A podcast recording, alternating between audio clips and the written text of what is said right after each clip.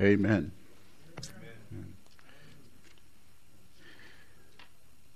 Sister uh, Watkins was right a moment ago when she said, in response to the words, Give me Jesus, that's all that matters. Give me Jesus. Matthew chapter 10 is where we find ourselves this Lord's Day morning as we continue our working our way through the gospel penned by Matthew, one of our Lord's disciples. Matthew chapter 10 this morning, verses 2, 3, and 4 are the focus of our attention, our study, our exposition uh, for uh, our enlightenment as God the Holy Spirit helps us to know His mind and will through His truth that is presented here in these verses.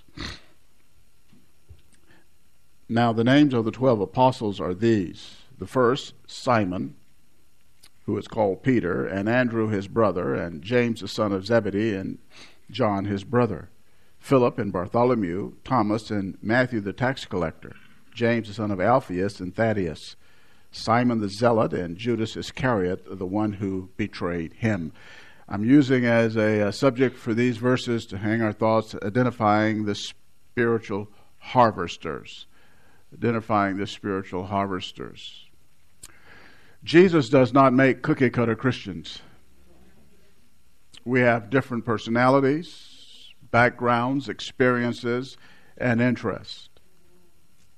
Even when Christians have the same spiritual gift, it is unique to them and is expressed differently in their ministry in the body of Christ. So it was with our Lord's original disciples. Uh, they possessed different temperaments, skills, experiences, and they had different strengths and weaknesses. MacArthur writes, quote, When considered together, the 12 apostles are a very complex and interesting group. There is at least one of every imaginable personality. End of quote.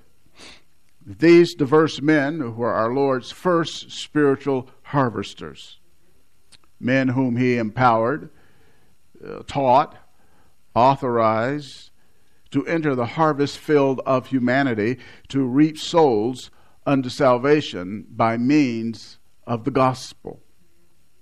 Souls who otherwise were headed to the harvest of divine judgment.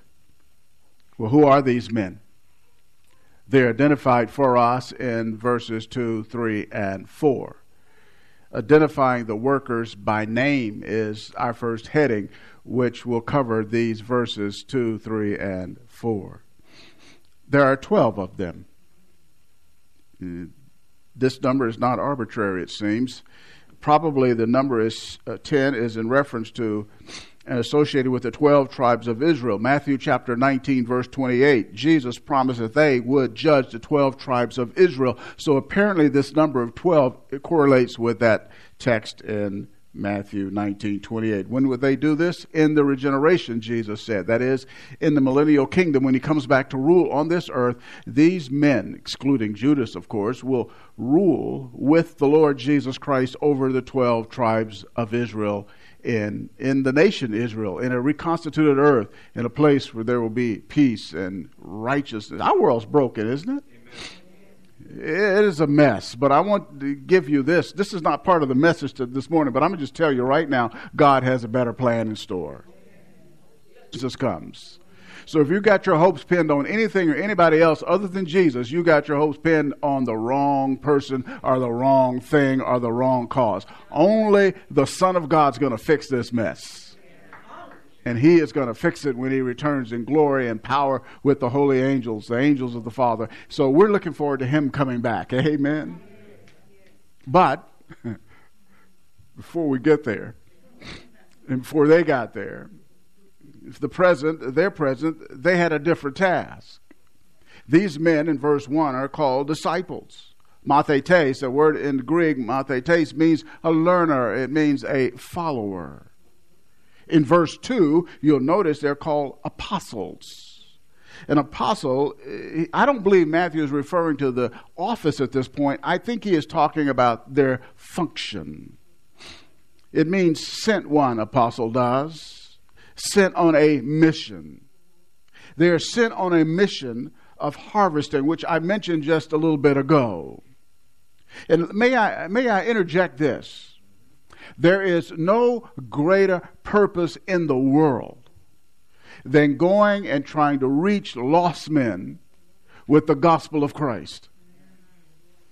Think about it. What is more important than one soul?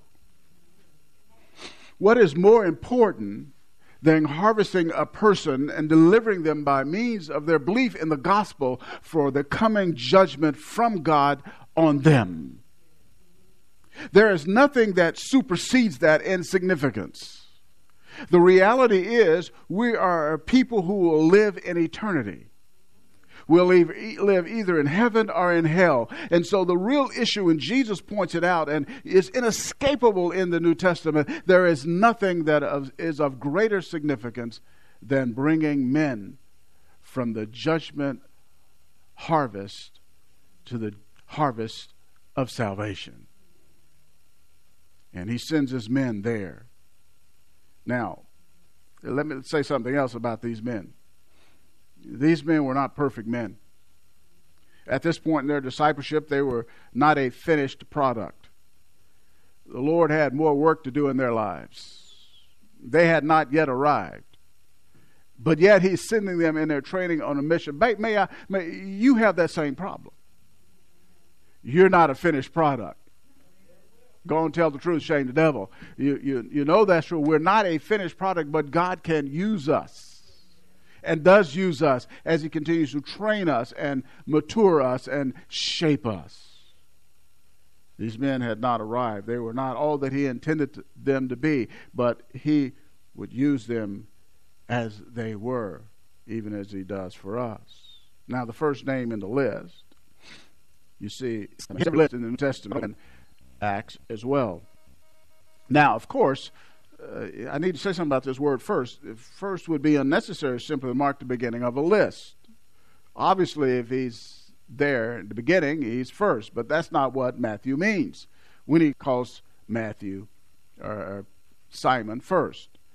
He indicates Simon's leadership and his prominence among the disciples. That's what first means. The text further says, who is called Peter. He was given the name Peter by Jesus, according to John chapter 1, verse 42. The word Peter comes from an Aramaic root into the Greek, Petros, and it means rock man. At this point of his naming by Jesus, Peter was no rock man. At this point, when he met Jesus, Peter was brash, he was vacillating, he was undependable. He was fickle. He was impulsive. All of those things. So Jesus wasn't saying what he was, but what he would become by the transforming power of the Lord Jesus Christ. If you spend time with Jesus, you're not going to be the same after a while. You can't spend time walking with Him, reading His Word, and getting to know Him and be the same person you were when you initially met Him. So, what Jesus was doing in renaming Him, He was really, in effect, prophesying what Jesus would make of Him. Now, I, I alluded to it already, and let me say it again. So it is with Christians. From the moment of salvation, Jesus Christ began His work in you. He began his work in me. He teaches us. He sanctifies us. He equips us. He does it by the word of God which works in those who believe. 1 Thessalonians chapter 2 verse 13. He does it by the Holy Spirit as we in the word of God the Holy Spirit changes us into the image of Jesus from one level of glory to the other by the spiritual ministry of the spiritual gifts given to members of the body of Christ as they exercise their spiritual gifts in our life. God, the Holy Spirit, and Christ uses them to make us more like Christ. It's an ongoing work. What He has done, He has taken the raw material of what we were when we came to him, and he is refining us. The raw material of Peter's life and his leadership ability would be refined and honed by Jesus' ministry in Peter's life. Eventually, Peter would live up to his new name. He'd become the rock man. Surprised somebody hasn't gotten a t shirt with that on it. Peter's leadership qualities are evident in the gospel. The raw material of them, when you see Peter at work, he's always f- closely following Jesus. He was very inquisitive. He, anything he didn't understand, whenever Jesus would talk about something, Peter didn't quite uh, get it, he would say, Lord, uh, tell us about this. One time, you recall, uh, uh, Jesus talked about a man who couldn't give up his wealth to follow Christ. And Peter said, But Lord, we've given up everything to follow you. What do we get? Peter spoke up. Peter was a man who got personally involved. Remember, Jesus was walking on water during the night. And Peter said, Lord, is that you?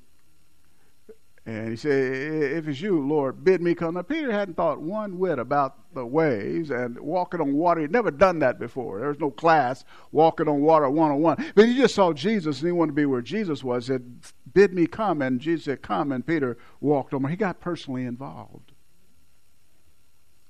Throughout the Gospels, we see what Peter was. We, we see the making of a significant leader for Christ. Back to that word first here in verse 2. D.A. Carson suggests that first means first among equals. In other words, Peter wasn't over them. He just had the, the leadership ability that enabled him to be their leader. Further, what this means is Peter was not the first pope. Now, come on, Bible believers, he is not the first pope. In fact, the New Testament nowhere hints at the idea of a papacy. There's no such role in the Bible. There is no such thing as a pope, no vicar of Christ over all the church. No, that's false teaching. Peter himself never referred to him as a pope, and he had the opportunity because in his first epistle, first Peter chapter 5 verse 1, he calls himself a fellow elder. That to me is significant. He had the opportunity to say, well, here I'm Peter, you know, I am the Pope. No, no, no. He said, I am a fellow elder. He aligned himself with the elders in the church. An elder is just another name for pastor, and the elder signifies one who is spiritually mature. Peter saw himself, yes, he was an apostle. Yes, he was an original 12. Yes, he was the leader of group, but he saw himself as a fellow pastor with other pastors. Now, Peter, like all God's men, had flaws and failures, even after Pentecost. In Galatians chapter 2, verses 11 through 14, Peter acted contrarily to the gospel when uh, before the Judaizers got there, those who were teaching a false gospel, who were saying that you have to not only believe in Christ but to be sac- uh, circumcised, Peter would hang with the Gentile believers. But when the Judaizers, the false teachers, got to town, Peter would withdraw, quit fellowshipping with them. Paul said he stood condemned because that undercut the grace of the gospel.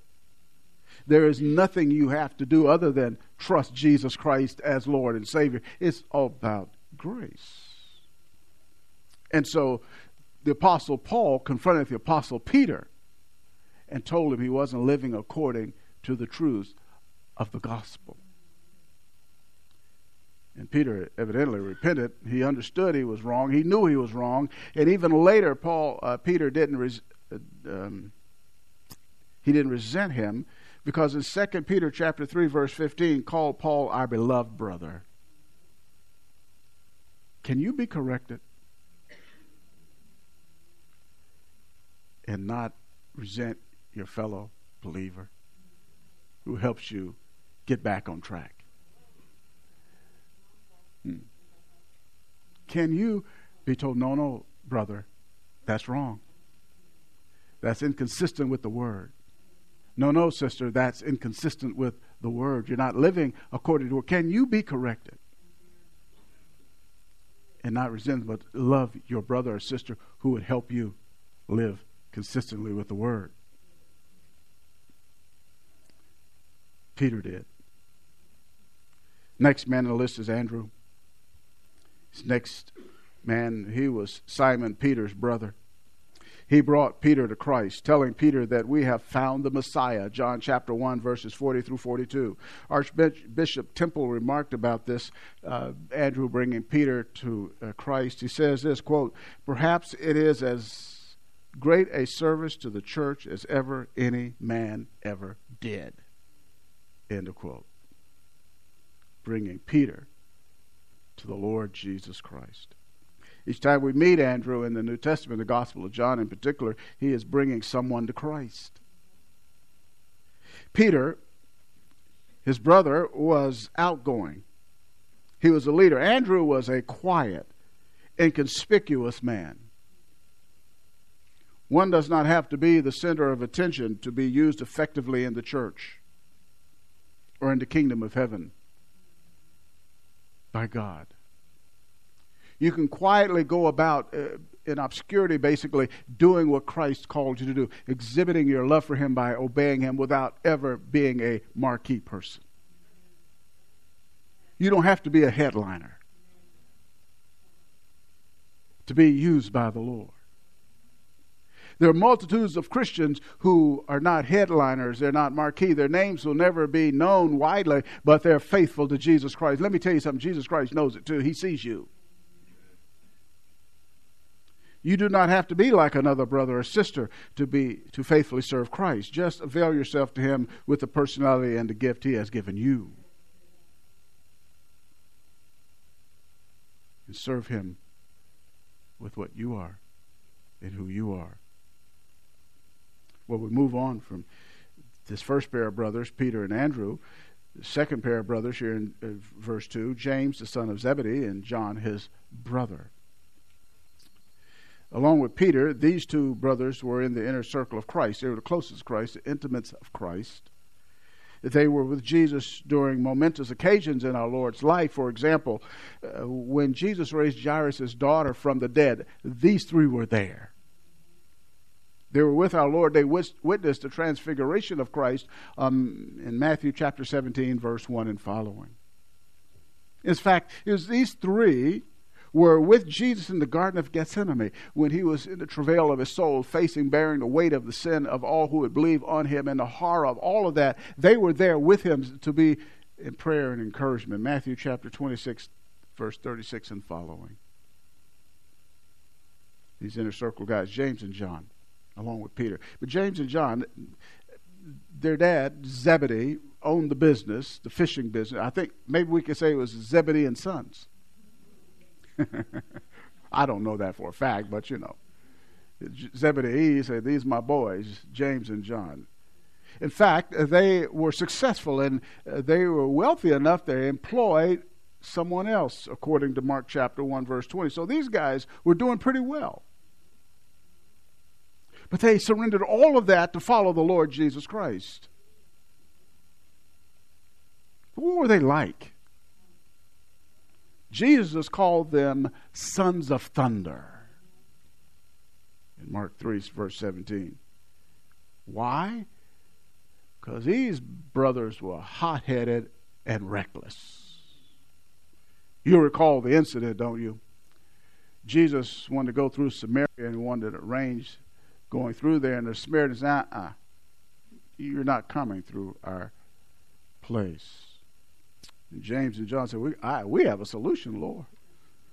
We can mimic Elijah. You want to just call some fire down from heaven and burn them up. No, no, no, no. That's not what you do. Not only that, they wanted places of prominence for themselves in the kingdom. Even their mother Salome went to Jesus and said, when you come into your kingdom, what put one of my boys on your right and one of my boys on your left. By the way, you want to know how you, it, it, how you can be great in the kingdom? Serve. That's the way. James, the son of Zebedee, this brother of John, became the first of the twelve to be killed for the faith. Acts chapter 12, verse 2. His brother John, however, lived to be an old man. He lived long enough to write not only the Gospel of John, but he also wrote 1st, 2nd, and 3rd John, and he wrote Revelation. In fact, he wrote Revelation uh, from the Isle of Patmos, to which he had been exiled by the Roman emperor for preaching the gospel. Persecuted for the word of God. He was at that time in his 90s. And he was set out on, set out on this island, and it's difficult for a man his age. But God gave him the book of Revelation. John, by the grace of Christ at work in his life, became known as the apostle of love. Think about that. He went from a fiery, passionate, let's burn them up.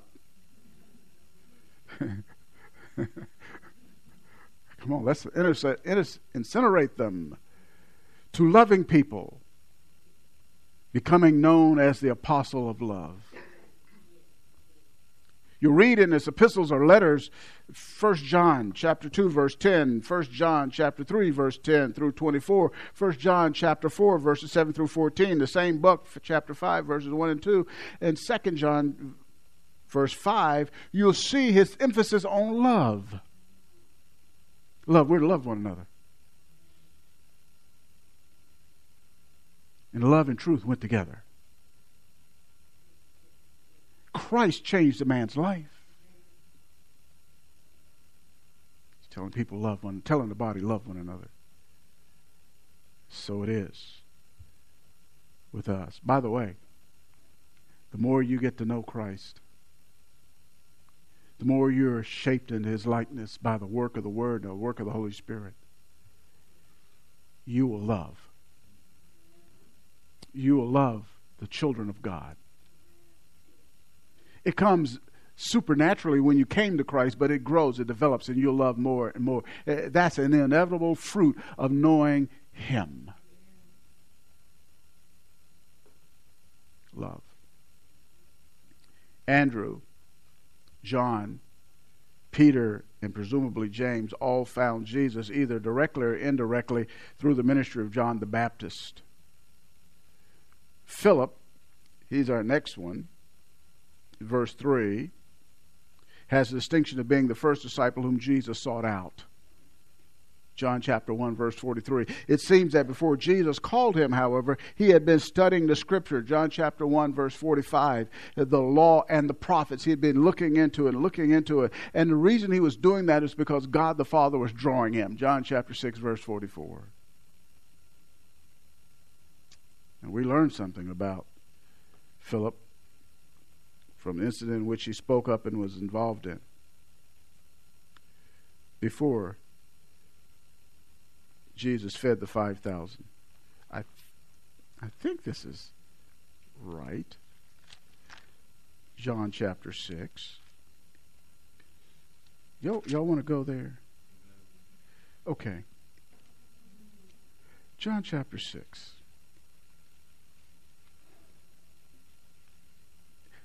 Jesus is going to feed 5,000 people.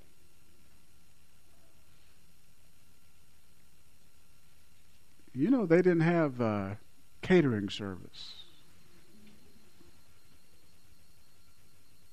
No Chick fil A.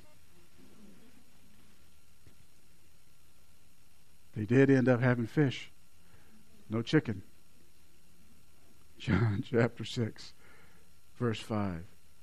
Therefore, Jesus, lifting up his eyes and seeing that a large crowd was coming to him, said to Philip, Philip, where are we to buy bread so that these may eat? This he was saying to, get this, test him. for he himself, Jesus, knew what he was intending to do. Philip said uh, to him, uh, 200 denarii, eight months' worth of uh, salary. A bread is not sufficient for them, for everyone to receive a little. He said, wait, wait, wait, whoa. Here's the deal Philip was a bean counter. He said, we can't uh, do this. We don't have sufficient funds. But the text tells us when Jesus asking what he was going to do, obviously he wasn't asking Philip what to do because he didn't need the input from Philip. He had already knew what he was going to do. And the text says he was saying this to test him.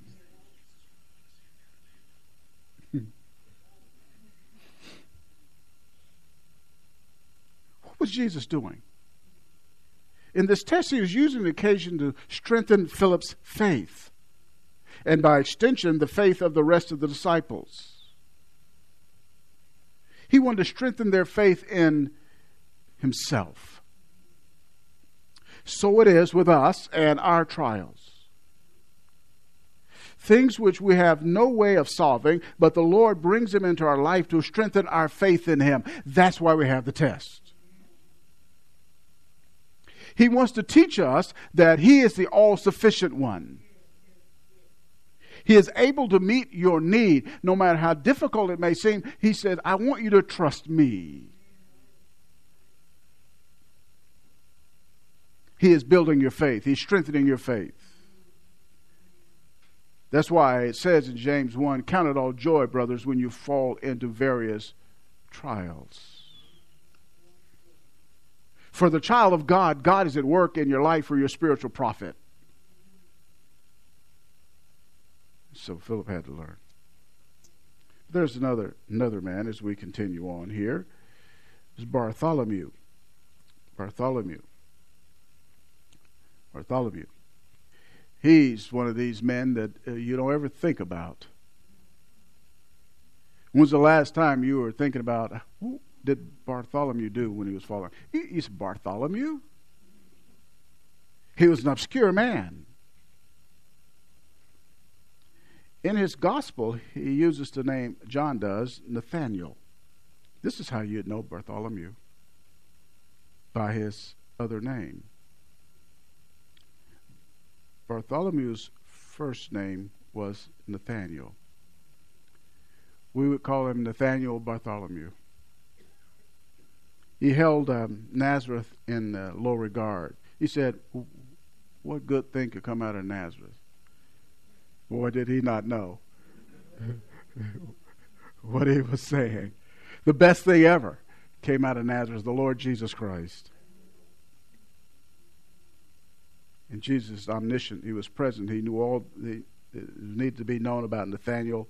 He knew about his character, what was in his heart. He knew that in him there was no deceit. That's what he said to Nathaniel. An Israelite indeed. There's no deceit. Alethos is the, the word in Greek. Alethos, that adverb meaning truly, it means genuinely. Israelites in Jesus' day were not real, they were phonies. Nathaniel's devotion to God was genuine. He was the real deal. And Jesus knew it because he knew his heart, he knew his character. So he called him. The next man in the list, verse 3, is Thomas. He's called Didymus in John chapter 11, verse 16, the twin. Everybody knows Thomas because everybody's heard about him, and people in the world even talk about someone who is doubting a doubting Thomas. But he had profound love for Christ. He was courageous. He had even said, Let's go and die with Christ, John chapter 11, verse 16. But his great confession of faith was in John chapter 20 when he said, My Lord and my God, when he saw the resurrected Christ and saw the nail prints in his hand and in his side. The next man in the list is Matthew. Matthew, the tax collector. Now, this is fascinating. Matthew's writing this and he calls himself the tax collector. when Matthew wrote that, he understood that at that time he wrote just like it was when he was an actual tax collector, that they were, the tax collectors, were unprincipled and despicable people. They were hated by his fellow Jews. They had no use for them because they worked for the Roman government. But we see Matthew says, Matthew, the tax collector. At this point, he was no longer a tax collector, but the reason Matthew designates himself the tax collector here is this it was his humble acknowledgement of God's grace to him. All of us were something, weren't we? All of us had something in the past, and but what did the Lord do? In His grace, He delivered us, delivered us from it.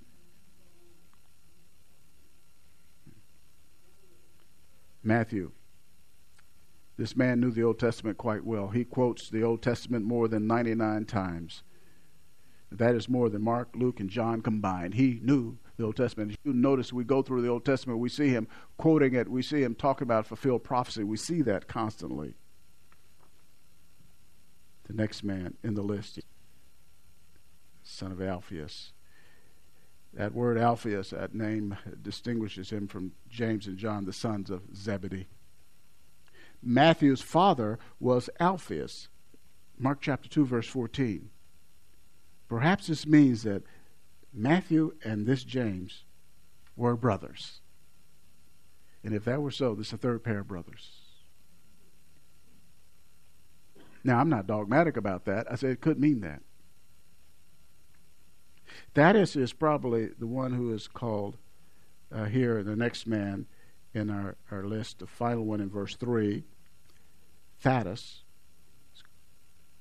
He is called Judas in John 14 22, not Iscariot. We don't know very much about the, him. Another obscure disciple. And here, uh, in verse 4, Simon the Zealot. Let me explain something about this guy, Simon the Zealot. Zealots were militant, violent outlaws. They believed they were doing God's work by assassinating Roman soldiers, political leaders, and anyone else who opposed them. That's what he was.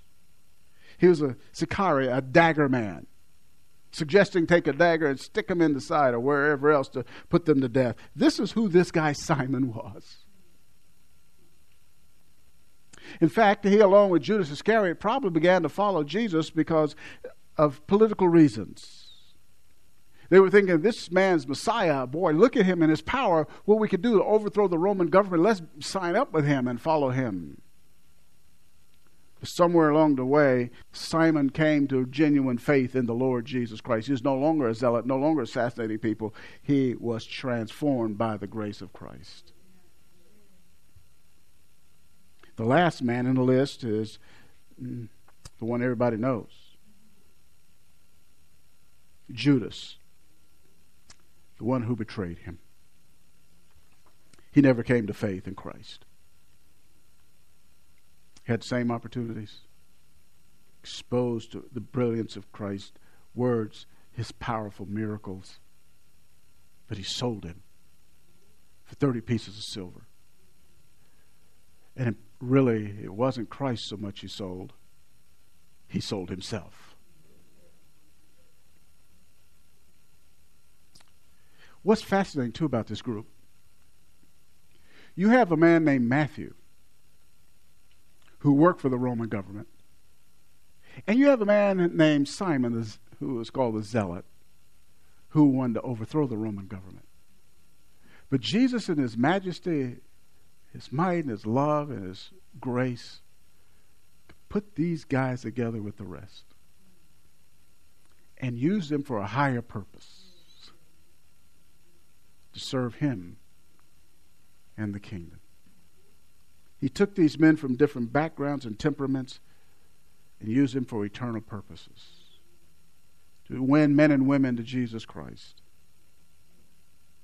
Let me tell you as I conclude, He can use you too. But remember, these disciples trusted Jesus and obeyed Him. To be used by Christ, you must do the same. And as you do, He will use you too for the glory of God and Christ. Amen. Amen. Amen. Let's bow together and let us pray. Our God and our Father, we thank you for the truths that are here in your word. We see ourselves in some degree or manner in these men. We, we're like them.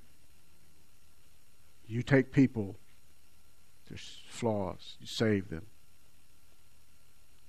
you train them, use them for your glory and your honor. Thank you for doing that for us.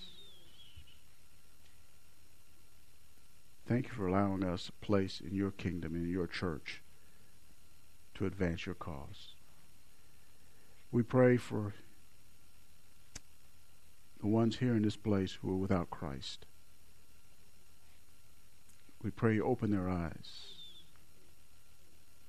May they become numbered among those who are the redeemed and not like Judas, who refused salvation. And as the Bible says, went to his own place. We pray for those who are saved and need a church home. They will join with us this day as well. We pray these things in the name of Christ. Amen.